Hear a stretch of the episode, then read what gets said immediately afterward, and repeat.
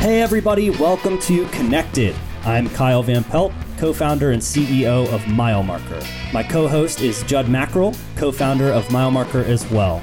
Connected is a show about the people and technologies that are shaping and building the wealth management industry.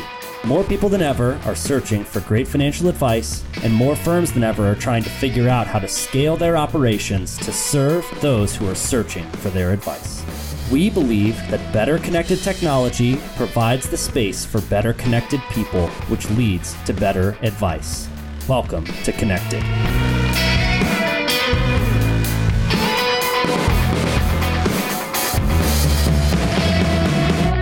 Hey, everybody, welcome to Connected.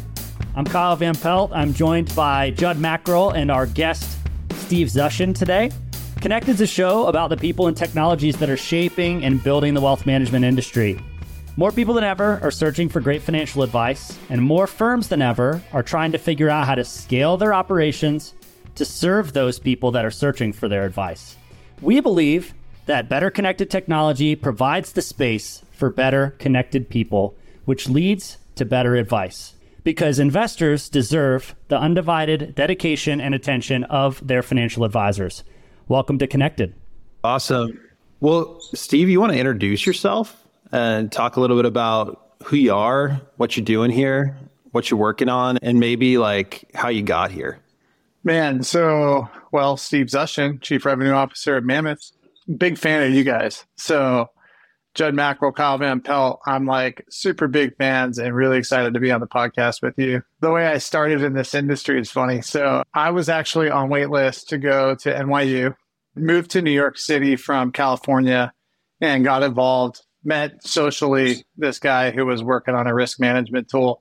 And I, I could rehearse basic like economics 101 information to him and follow a little bit of information. And then he knew I could sell. So he's like, man, do you want to try and sell software? And so I got involved with HiddenLevers when they were in a technology incubator in New York City. Raj and Praveen, both the two founders, were like, give us one year before you go to grad school. Give us one year. And here I am over 12 years later, and I haven't gone to grad school yet. oh, man. Probably a good decision, though. I think that worked out for you. I just thanked Raj recently for that advice, man. He was 100% right. If I would have decided to go to grad school, I would have been in a much better position to benefit from it but I decided not to. Yeah. I so love here it. we are. So, Steve, you had a great LinkedIn post the other day about having a unique last name. And I would love just to spend a cut like one, I would love to hear what are some of the craziest pronunciations you've heard of your name with people attempting and just to elaborate a little bit about why it's cool to have a unique last name. I loved that post. Yeah, so Zushin is the correct pronunciation the most common mispronunciation is Zushin, but probably because of like spell check, I get zucchini, which is Just always gonna ask fun. if you get zucchini a lot. I feel like that would happen. Yeah, I think when people type it into a computer or phone or something, it autocorrects to zucchini, especially when they're trying to guess the spelling. So that's a pretty fun one. And then Zushin, that's another good one. And then I've had a lot of people who just go Zush and then they give up like mid mid pronunciation. So these are the fun ones. And kind of what happened with that kind of spurred that LinkedIn post, Kyle, was I was traveling that day and I was checking into the hotel and me and the woman at the hotel had like some pretty good banter where she was trying to guess my last name. You know, it just, it reminded me that we always have an opportunity. Like we always have an opportunity to kind of wear life like a loose garment, where we get to enjoy how we walk through our lives.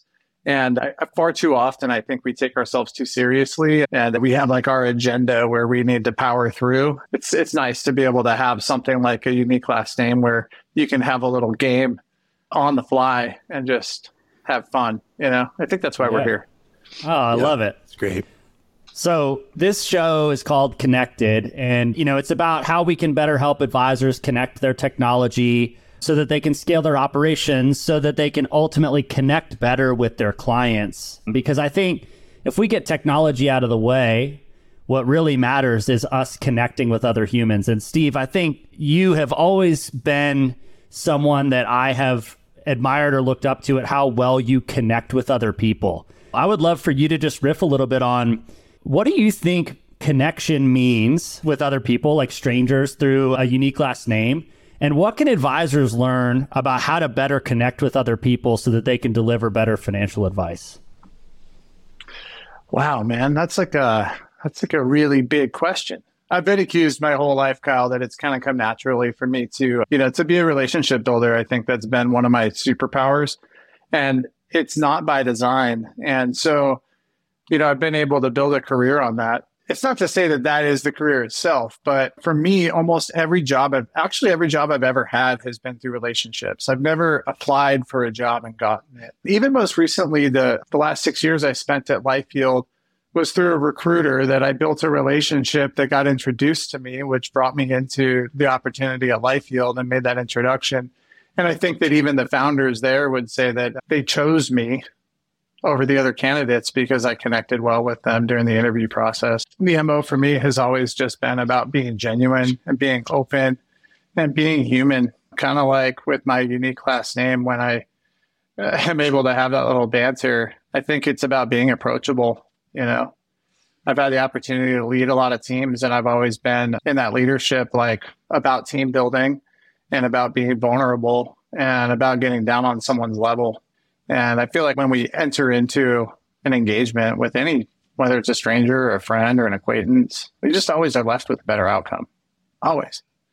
And even if that's just me building a connection with someone, that's enough. Yeah. So that's awesome. So out of that, if an advisor asked you, hey, how do I better connect with my clients? What would you tell them? I'd tell them, hey, first, you want to be genuine. We want to start with being genuine about the value that we're going to offer in that relationship.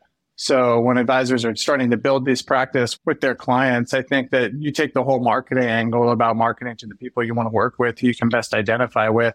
But beyond that, it's about having a real definition about the value you're bringing to that relationship and a realistic view on what that value is. So being able to articulate that to a new client that you're trying to deepen that relationship with, this is the value that I'm bringing to this. And I'm going to do it as a human and I'm going to bring Steve Zuschin to the table. I'm not just going to be some robot that's here to deliver financial advice. I think that's the quickest way into this. And we see it all the time. We see it with whole practices that have a whole team based mentality where each person can be their own contributing factor to the relationships on how a client served in that practice. And those tend to have the best results, right? Where people feel like they're part of the team rather than a client of the company or a client of the firm. We always see the best results with that. Yeah, I love that. I was talking to somebody the other day just about what it's like to be a financial advisor nowadays. There's technology, everybody sort of has the same types of technology. We got portfolio accounting tool, we've got financial planning tool, we've got all that stuff. And the punchline of all of it was the single biggest point of differentiation is the advisor themselves and what they're doing to work on themselves and what they're doing to connect with their clients, to connect with the industry, to connect with their partners. Because every other firm is really using the same tools, they're using the same portals, they're using the same everything else. We everybody jokes they all have lighthouses on their websites or they have people walking on the beach, right? So at the end of the day, connection and you being a genuine person and being a human, that is really the biggest and arguably the only point of differentiation now for an advisor. Judd, Steve, I'd love to just toss it over to you guys of well, how can we help technology get out of the way more so that we can focus more on the human, which is the true point of differentiation as being an advisor so that they can grow their business as well? I think we all are going through like just our own natural maturity as people and people in our craft, people you know, that have families or have responsibilities. Like we're all going through different things. And I think that it has a tendency to help us to see things a lot more clearly as we get older. And hopefully, in that, like, I think we are hopefully achieving more authenticity to that. But I think as we are in our work, in our businesses, practices, firms, whatever it would be, I think my hope is that people are able to take time to actually just not to become so unprofessional that it isn't becoming. You know what I mean? Like we still have to like be presentable. Financial advisors aren't walking around in sweatpants and like, you know, just not caring about themselves. We need to at the same time not be pretentious and not be somebody that is who we think somebody wants us to be, but to be somebody who we really are. I think that is just a, a part of maturity and a part of just being honest and leaning into that and then if we care so much about our clients, we're going to spend so much time with our clients that we're going to start to like really feel like our clients. And you know, people use this idea of like shepherding. A shepherd literally like lived with his sheep or her sheep. The out in the pasture or the field or whatever, they're there. They smell like the sheep. They are just around them. They're immersed in it. They have this like innate sense about the personality of their sheep. They know the one that goes goes on their own adventure, and they know the one that's smarter or not as smart or you know is the entertainer or whatever. I think that if we embrace the immersion that really comes with truly serving people, truly doing the work, it allows us to be free to be who we are. And who we are often is this reflective thing about the needs of our clients. And it's really special. And it's not something that you can just flip a switch. Certainly, uh, people that just more innately care.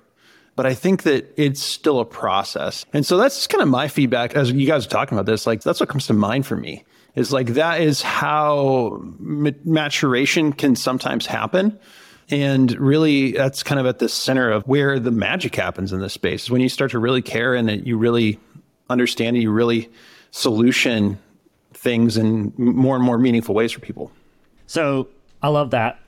Steve, if I'm an advisor and I come to you and I say, that sounds awesome, I'd love to be able to care more deeply, build those genuine relationships with my clients. But geez, I feel like I've got 26 hours worth of work for a 24 hour day. I'm messing with all this technology. I'm chasing down paperwork, managing my team. My team's gotten bigger than I ever thought it was going to be. Like it just feels like there's so many things in the way of me caring for my clients and caring about my clients. I do the reviews, I care, you know, the work I'm doing is for my clients, but sometimes it feels like being able to genuinely connect with them takes a back seat to all of the work I have to do for them. You know, what would you say to that advisor? How would you encourage them, you know, for things that they should change, you know, start, stop, continue doing all of that fun stuff on how they can get more efficient and scale a little bit so that they can get back to truly connecting with and caring about their clients? Yeah, I mean, there's a whole like consulting type role that we could do here, and it would start by just examining the 26 hours worth of work to prioritize based on value there. And a lot of it is going to be, it's going to come down to kind of fumbling around with technology that's not necessarily in your wheelhouse or not necessarily a high value item that you're trying to do. So, I mean, we hear it all the time. You have great relationship managers great account executives who are awesome with clients and then they're sitting there trying to fumble around with like managing portfolios and building model portfolios and doing investment due diligence. This is totally something that you can outsource and get the same amount of value for your clients and spend that time doing what you do and what you love and where you get your energy from in your business or vice versa. You have investment management folks who are sitting there tracking down, trying to do the relationship management where you know, really the clients are just looking for you to make great investment decisions for them. So it's about delegating across your team. But we all, everybody on this call, and so many probably the listeners have grown up in this wealth management era where um, we've had this best in breed explosion of technology where advisors have been inundated with choice around really curating the technology that they use to run their practice. And I think what that's caused is a lot of headaches around integration and maintaining data, maintaining the accuracy of data across systems. Every time now, when they go to run a proposal, if you're using this best in breed and you have stitched together all of these different systems, you kind of need to double check everything on the proposal for accuracy. You know, I would say that that's probably a pretty low priority use of time, even if you're using, you know, a newer or lower level partner in your firm maybe even interns, like they could probably be doing more valuable work for you than just double checking every proposal before it goes out the door. So I think it all boils down that there's a massive opportunity in our space around integration. When I'm servicing a client, I'm a big believer and have been over the last decade that in order for fiduciaries to do their job and to play their role, they need to have a very clear view of all of the assets across a household you know, and household could be loosely defined, but what we're talking about is all of the assets under the umbrella of the clients that you're serving. And without that, it's pretty hard to do a great job. And there's been a lot of tools that have emerged over the last decade to help us get that view.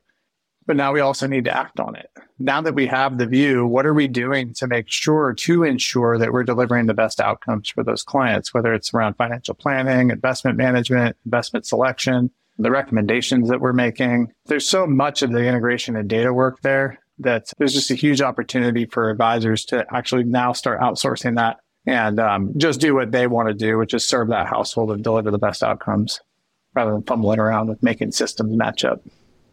Talk about that a little bit about how, how would they outsource that?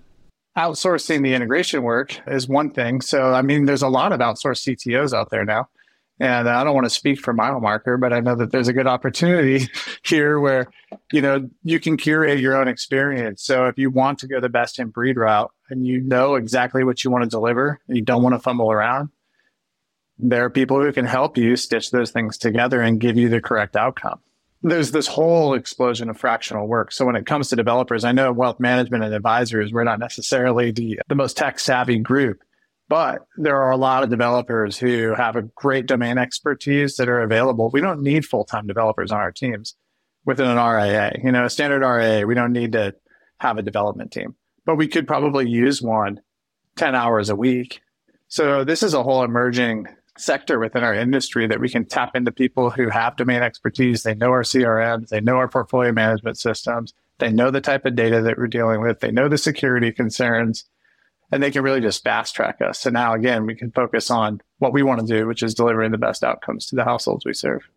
Judd and I have been talking about this a lot. It's really interesting how much outsourced asset management has grown and it's almost like an accepted practice now for a majority of the space like oh why wouldn't you outsource this and we're seeing a lot of that fractional stuff like you're talking about shout out to Brian Portnoy with the outsourced chief behavioral officer and there's a lot of other things but we just started asking well why are we outsourcing technology then? You know, I think technology provides more frustration than the asset management stuff or any of these other things that it does, but yet everybody's still trying to run that in house, you know, and they're expected to manage people on their staff to run these things. They're expected to understand how all of it works so they can manage these people and make sure it's great.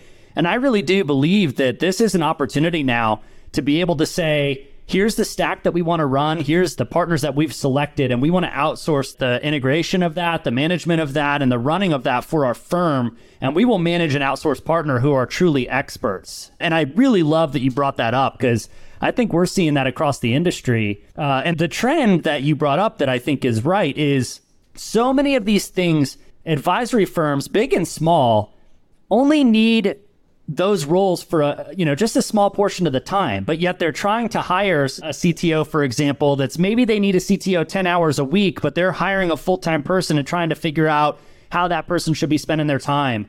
Or you know they're hiring a full-time chief investment officer. Maybe they don't need that. And I think RIAs more than anything are just great candidates for the fractional org chart rolled out where you have true dialed in experts that can come in, can do exactly what your firm needs, but you only need a couple hours a week of those experts' time rather than trying to figure out full time work for them and full time spend. So, Judd, I'd love to hear your thoughts a little bit on that. Why is this trend coming so fast for RIAs to outsource executive roles, you know, and fractional work for a lot of the things in their firm? I think we see increased awareness about the different things that we need to do in our practice. And we if, let's just for a second back up and think about the idea of being a fiduciary.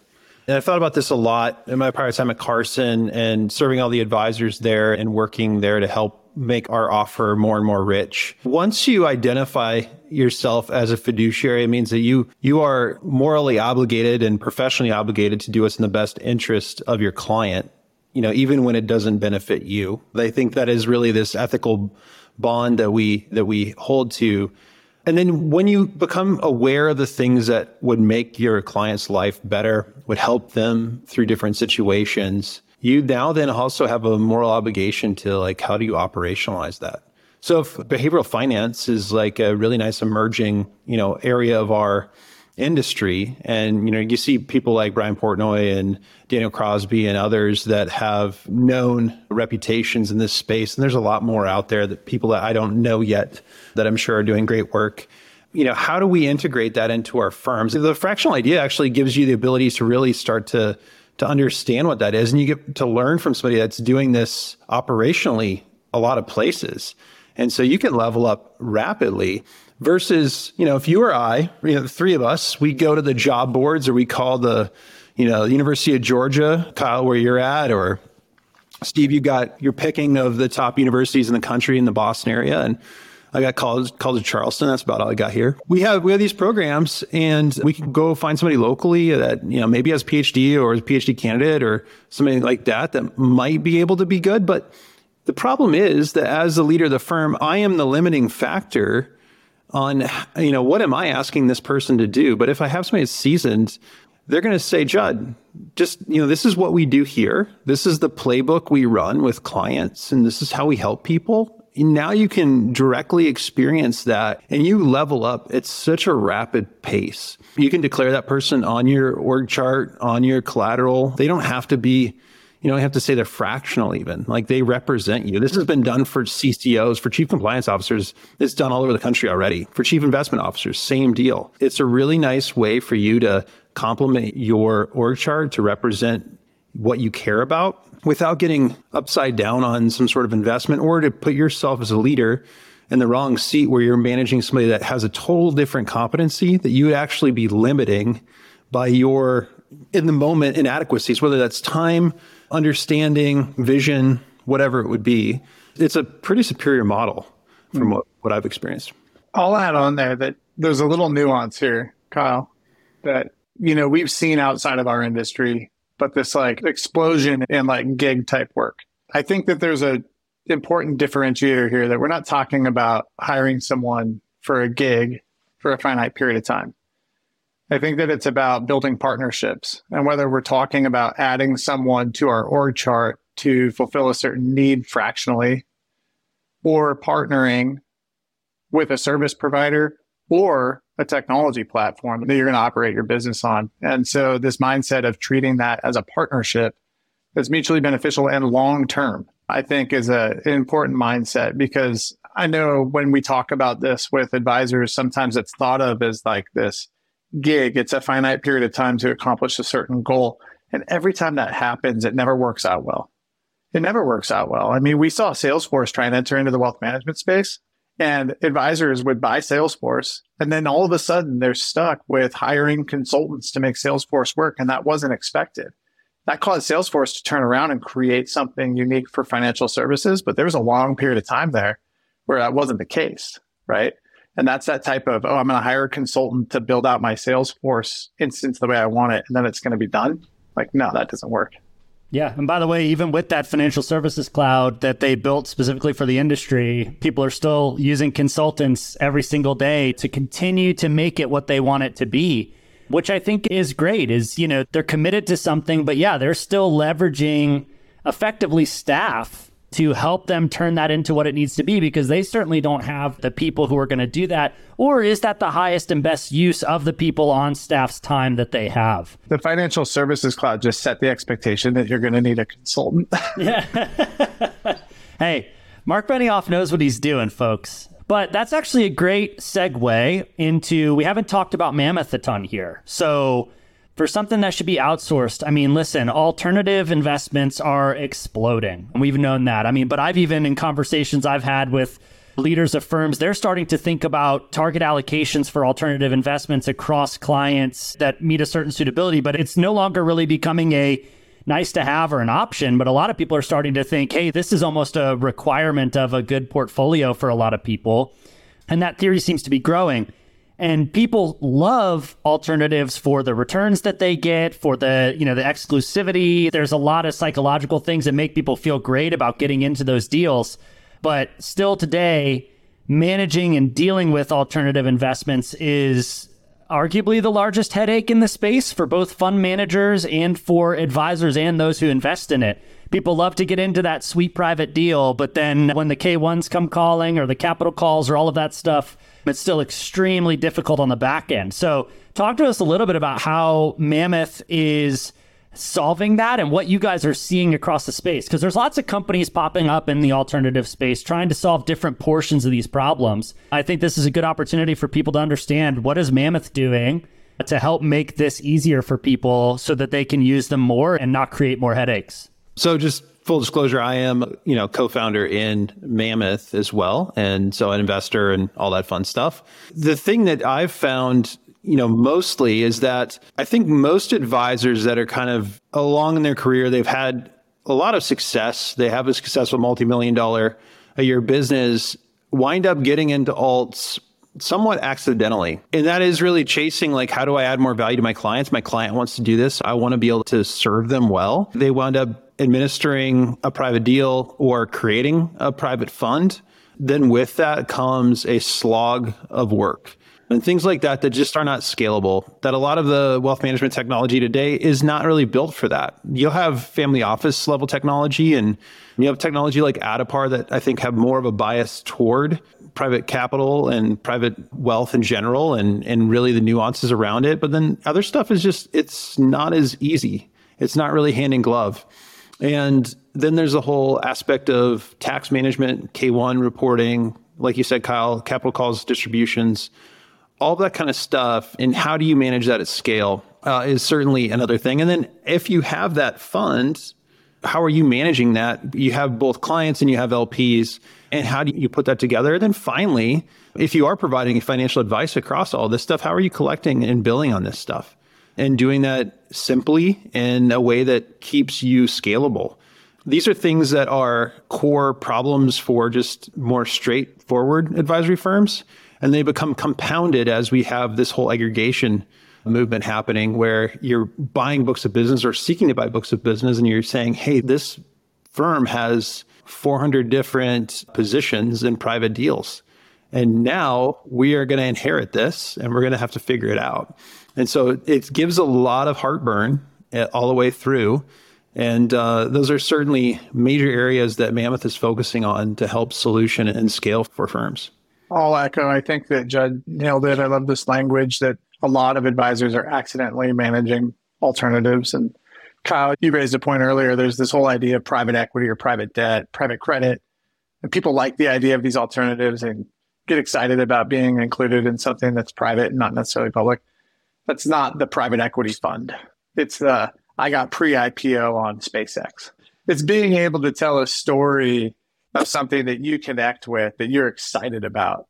I think that happens. And as a result of that happening, most of these relationships occur uh, directly with the investor. And simultaneously, as successful people out there are getting introduced to these opportunities and they're using their own capital to take advantage of these, we have an advisory or a wealth management industry that is constantly trying to increase the size of the clients that they attract there's very few firms out there who are saying, oh, I just want to work only with mass affluent, right? Everybody's trying to grow with their clients and to attract higher net worth clients. And what we see today is that a lot of these firms are starting to meet this threshold where they're attracting high net worth or even ultra high net worth clients and prospects. And those clients come with alternative investments that they've already made.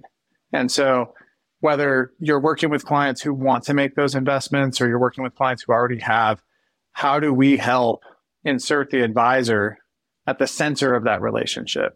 Because again, if we go back to if I'm a fiduciary and I want to give the best possible outcomes to the clients that I serve, I need to have the appropriate view of the entire household.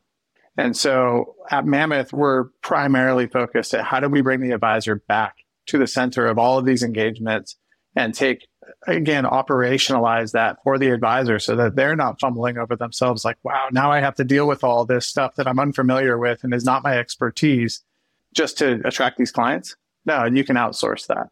And uh, mammoth aims to be you know the service desk for you for all of your alternative needs uh, i love that because i think we we talk about this a lot but it's kind of my soapbox i think so many advisory firms are run as if the only thing that they work with are ETFs and mutual funds and bonds and things that you can just easily buy using a rebalancing tool or go into the custodian. But that's just not the reality of how most of these things work. Um, and so what happens is the well integrated pieces of their business are around the ETFs and the bonds and things like that. But then when you got to deal with insurance, life insurance, annuities, disability, those are all off in little silos and corners. When you get to the alternative things, those are all off in silos and little corners. And it's really hard to get those into the main workflow streams that people are using today. And that's what we see at MileMarker all the time. You know, when businesses are less than simple, well, that's where all the frustration on, you know, quote unquote, lack of integration comes into play. I don't think anybody would tell you that they have poor integration between their portfolio management tool and the ETFs they've bought for their clients at the custodian that integration's fantastic. I think the challenge is much more about what about all of this other stuff and how do we get that? Because that's my business. You know, all of that is my business too. And how do we get that in there? I think Mammoth is doing a great job of helping people get their alternative investments out of a silo. And I really loved the point you made about people are already coming with their alternative investments when you ACAT them over. So how do we deal with that? How do we get something like that integrated into our workflow, especially if you're just starting to work with it? I think Mammoth is a great partner there. Yep. One of our partners always likes to say they're going to make these investments with or without you. So, do you want to be involved in that exchange? Do you want to play a role? Do you want to add value and service? Or do you want to just let that happen on the sidelines? I mean, both could be a direction that you choose to go. But if you want to be involved, you're going to need a partner like Mammoth to help you to help orchestrate that. And I think the thing that's interesting is like if you don't have high net worth clients today and you're looking to get high net worth clients, being able to to service private deals and alternatives is an imperative. People want a differentiated investment experience. And if they want, you know, straightforward ETFs and things like that, and that's that's what they're aspiring to, they're going to struggle to find value with you as an advisor. But if you can think about tax, whether it's tax location, or if it's thinking about the taxes and opportunities to optimize through selections of different deals and the consequences of different things like that. You know, that's that's really where you can make magic and that's really where you can grow the type of clientele that you can get. But it's it is different and it might it's definitely not for everybody. But when you're there, you're committed. You need to be able to scale that commitment. All right, I'm going to change gears a little bit here as we're coming to the end of our time a bit, but I love to ask questions about things outside of our space and our industry and also just connect further with our guests. So, Steve, I want to talk about Rally for Rangers. You have done some really cool stuff with this organization. I know most of the people listening to this will have no idea what Rally for Rangers is. So, give us a quick Rally for Rangers commercial. Tell us about how you're involved with that and then tell us about how you were you just did like kind of a really cool thing with them where you I think you were out on a motorcycle or something kind of raising money for them or doing something. So, yeah, quick commercial on Rally for Rangers and tell us about how you've been involved. Thanks, Kyle. Thanks for bringing that up. Rally for Rangers is a nonprofit. It's a project under I'm a 501c3 and what we do is we believe in empowering park rangers to preserve the world's most special places. I think here in the United States, we are privileged. And I know I often take for granted that we have these protected spaces that are well funded, state parks, national parks, etc. Uh, most places in the world, that is a unique concept. Most countries in the world, especially smaller countries, are continuously pressured not just for their natural wildlife but also just their natural resources by larger economies that can put pressure on them. So what Rally for Rangers does is we raise money and buy motorcycles and donate them to park rangers all over the world to allow them and empower them to better do their job. What this does is the trip that you just referenced is I was lucky enough to participate and travel to Bhutan with a group of 15 other riders. We raised money and bought 20 motorcycles for those park rangers. We got to travel through the country with those rangers, visit their different outposts and see the types of conditions that they're working in. In most cases, they were in very remote areas under conditions that are extremely difficult to navigate. And they were sharing like one truck. And they're getting calls for interaction with wildlife. And that could include an elephant trampling a farmer's crops, or it could you know, be something like a tiger or a bear attack or something like that. They're getting these calls and now they need to respond to the calls and it can take a really long time. Most of them are doing this on foot. So providing them with modern, reliable transportation is a massive game changer on how quickly they can respond to these calls. You know, I got involved to it, in it because one of the big calls to action is fighting poaching and helping reduce the impacts of poaching Uh, but it goes so much deeper. It goes so much deeper when you can uh, give modern, reliable transportation to these park rangers to be more effective at their jobs. It's pretty incredible. Sweet. So you are going to, I have it up here on the screen. You're going to Namibia here in July. And. I'm just looking at this, and you were going to go, like, I see it's 2,000 kilometers is what you're traveling in July in uh, Namibia. That's right. Yeah. So Namibia is unique. There's two big national parks there, and almost the entire country. For those that don't know, Namibia is just north of South Africa on the west coast of Africa, and poaching is a big problem there. The almost almost the entire economy is based on tourism to come do these safaris, and so obviously without wildlife, that becomes challenging. Um, Namibia was the last country in Africa to gain its independence, just in like 1990, I believe there's a lot of different animals there and it's a really unique landscape. It's pretty cool. There's, you know, lions that migrate from Etosha National Park to the Skeleton Coast. They're the only lions in the world that have adapted to living in the desert. It's pretty crazy. Those national parks are really well funded. They have great ranger services, but outside of the national parks is where you get the poaching activity. And that's where poachers will come and they will bribe locals to help them. Who we're partnering with in Namibia is a volunteer ranger organization. We're giving them these new motorcycles where they can better respond. They educate all the communities around the parks. They respond to poaching activity where people can anonymously report it. And so it's a really cool opportunity for us to provide these people who are putting their life on the line really through a volunteer organization where we get to provide them new modern motorcycles. We're going to go, we're going to learn about that. We're going to provide education and training. So I'll be conducting a one day training on how to ride in sand and dirt and, you know, be a little bit better of a rider and a little bit more safe. That's awesome. Yeah, it's pretty that. fun, man. All right. So because of this, I've got two two final questions, fun questions for us here at the end. So we'll stay in the United States for this, but what is the most underrated national park in the United States that people should check out if they most likely haven't? My vote is Acadia National Park in Maine. Oh, okay, good one. Good one. Dude, it's that. incredible. Not been.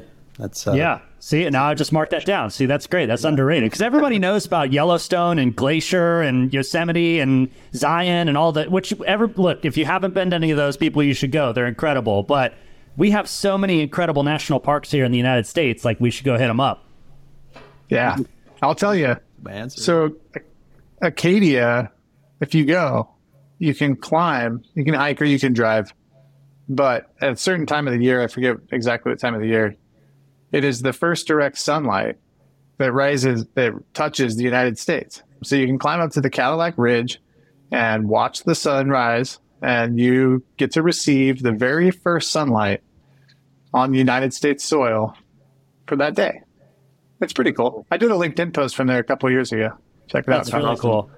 I love that. All right, cool. and then my final thing, staying in theme with the Rally for Rangers, but dream motorcycle for you? If you were able to just take any motorcycle and ride it across the national park as a volunteer, which bike are you rolling on, Steve? Oh man, so I'm fortunate enough to say I own my dream motorcycle. Yes. I have a 2004 R1150 GSA. It's the best bike. Anybody who's watched The Long Way Round, it's Ewan McGregor's bike that he took on that first series where they rode from London all the way to New York City. But I'll tell you, for Rally for Rangers, we don't give them their dream bikes. So we buy whatever bikes are locally sourced so that they can get mechanics and parts and all that stuff. But yeah, the BMW R1150 GSA, it's a good one. The new ones are pretty great too, but I like to go retro, so I got the old school one. I love it. Awesome, man. Well, I think everybody now better understands what I said at the beginning of this podcast If you're just one of the best people at connecting with other folks. You're just a wealth of interesting knowledge and fun things like Acadia National Park being a place where it's the first sunlight that hits the United States. So, Steve, I really enjoyed hanging out with you. Thanks for the work that you're doing in the industry and super thankful to know you. Thanks, Kyle. Thanks, Judd.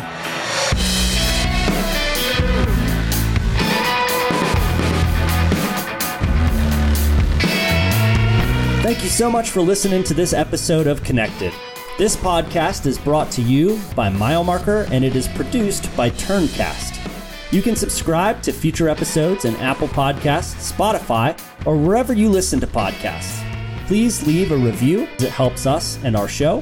And for more information about MileMarker and Connected, visit us at milemarker.co.